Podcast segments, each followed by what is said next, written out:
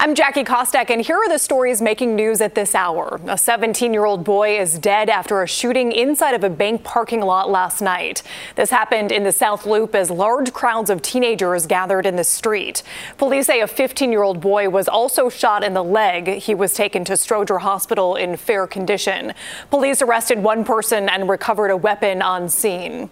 Chicago firefighters finally got a warehouse fire under control in the near West Side neighborhood. This started just after 9 9 o'clock last night near Western and Fulton and was put out around 4 o'clock this morning.